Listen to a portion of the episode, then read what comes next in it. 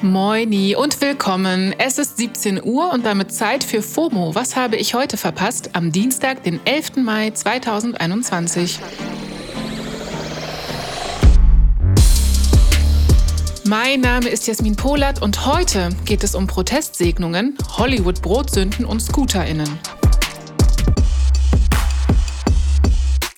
Gestern ist die Segnungsaktion Liebe gewinnt gestartet und den ganzen Tag wurden bundesweit queere Paare mit Abstand und Maske von katholischen Geistlichen gesegnet. Halleluja! Das hat richtig Wellen geschlagen, auch international. Sogar die New York Times und BBC haben über die Aktion berichtet. Und falls ihr euch jetzt fragt, hä, was soll denn daran revolutionär sein? Mit diesen Segnungen stellen sich die Geistlichen gegen ihren Chef, den Vatikan.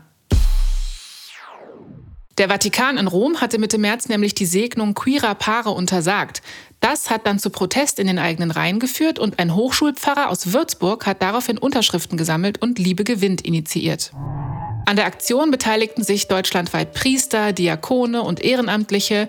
Die Segnungen wurden auch extra öffentlich vollzogen, weil die InitiatorInnen das jahrzehntelange heimliche Segnen als unwürdig empfinden, wie sie es beschreiben. Nicht schlecht. Ich frage mich jetzt, ob es dann auch eine Antwort vom Vatikan darauf geben wird. Ein bisschen so wie bei einem klassischen Rap-Beef, wisst ihr? Wer disst wen, wer macht die nächste Ansage, wer hat das letzte Amen in der Kirche sicher? Das frage ich doch mal Hannes Leitlein. Der war lange stellvertretender Redaktionsleiter von Zeit, Christ und Welt und ist jetzt Redakteur bei Zeit Online. Hannes, meinst du, der Vatikan wird auf Liebe gewinnt reagieren? Ob Rom sich dazu jetzt verhält, das wird sich zeigen.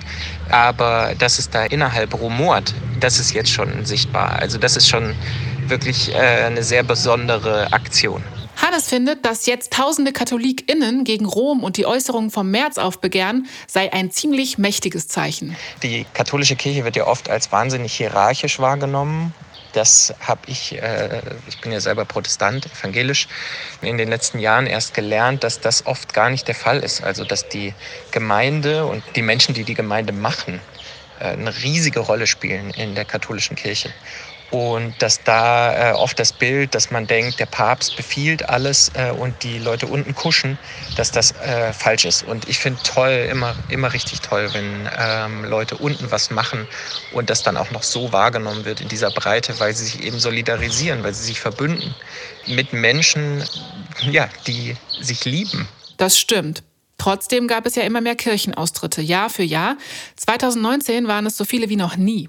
Glaubst du, dass solche Aktionen die Menschen wieder zur Kirche hinführen können? Hinführen, das ist natürlich echt groß. Ich glaube, Leute treten vielleicht nicht aus, weil sie merken, da geschieht was. Da lassen sich Leute in der Kirche nicht alles gefallen, auch nicht von oben.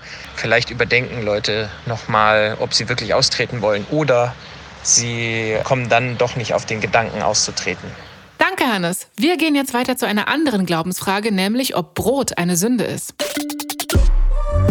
Spoiler, wenn man Gwyneth Paltrow heißt, dann schon. Ich denke, mittlerweile hat jeder Mensch auf diesem Planeten und darüber hinaus mitbekommen, dass die Schauspielerin Gwyneth Paltrow sich sehr gesund ernährt. Wenn gesund bedeutet, anderthalb Meter Abstand von Weißbrot zu halten und sehr viele Detox-Smoothies zu trinken. Gwyneth promotet ihren Healthy Lifestyle mit Rezepten und extrem teurer Skincare, wo es nur geht, auch auf ihrer Website Goop. Auf der gibt es übrigens nur ein einziges Rezept für Brot, habe ich gesehen. Das ist nur eins mit Körnern, gluten- und getreidefrei. Warum ich das erzähle? Vor ein paar Tagen war Gwyneth im Podcast Smart Less zu Gast. Das ist ein Podcast von den Schauspielern Jason Bateman, Sean Hayes und Will Arnett. Und ganz im Sinne von We are all in this together haben die vier Hollywood-SchauspielerInnen dann auch über Quarantäne gesprochen. Achtung, jetzt könnte es unrelatable werden. Gwyneth hat erzählt, sie habe während der Quarantäne Alkohol getrunken. Okay, das ist noch nicht der unrelatable Part, der kommt jetzt. Sie sagte nämlich weiter. Basically during quarantine I was drinking seven nights a week and making pasta and eating bread. Like I went totally off the rails. I mean, who drinks multiple drinks seven nights a week? Like that's not healthy. Brot und Pasta. Gott. Gwyneth hat natürlich nicht nur irgendein, sondern Quinoa-Whisky getrunken, na klar. Und die drei Hosts haben dann gefragt, wie betrunken sie war, aber nicht auf den Fakt reagiert, dass Gwyneth offenbar Brotessen mit jeden Abend Saufen auf eine Sündenstufe stellt. Das Internet aber schon. Es gab unzählige Takes dazu. Eine Userin twitterte sogar, ich übersetze, der Tiefpunkt meiner Pandemie war, dass meine Mutter gestorben ist im Sommer und ich nicht wusste, wie ich damit umgehen soll. Brot war ein Trost. Der Tweet hat aktuell fast 11.000 Likes und verschlägt auch mir ein bisschen die Sprache. Wo wir schon beim Thema Sprache sind, der Scooter-Frontmann und Technodichter unserer Zeit, HP Baxter, war letzten Freitag in der Morningshow von Radio Hamburg zugeschaltet, um Promo für sein aktuelles Album zu machen. Bei einem Frage-Antwort-Spiel musste Hans-Peter Baxter die Sätze des Moderators beenden. Der letzte Satz fing an mit Gendern, finde ich. Und HP sagte zum Kotzen. Das ist für mich Idiotensprache, immer dieses Innen, Ginnen, Minnen. Also furchtbar.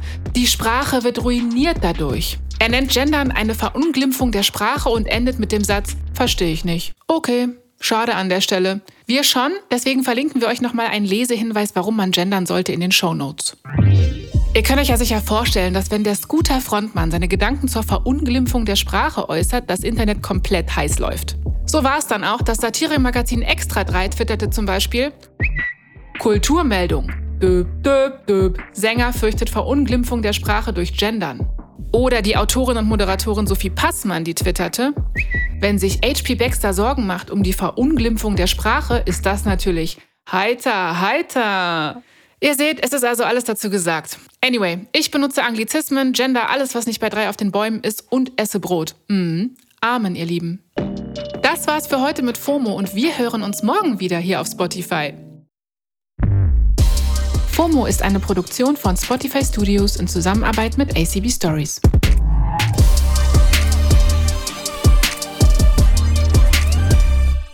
Folgt uns auf Spotify.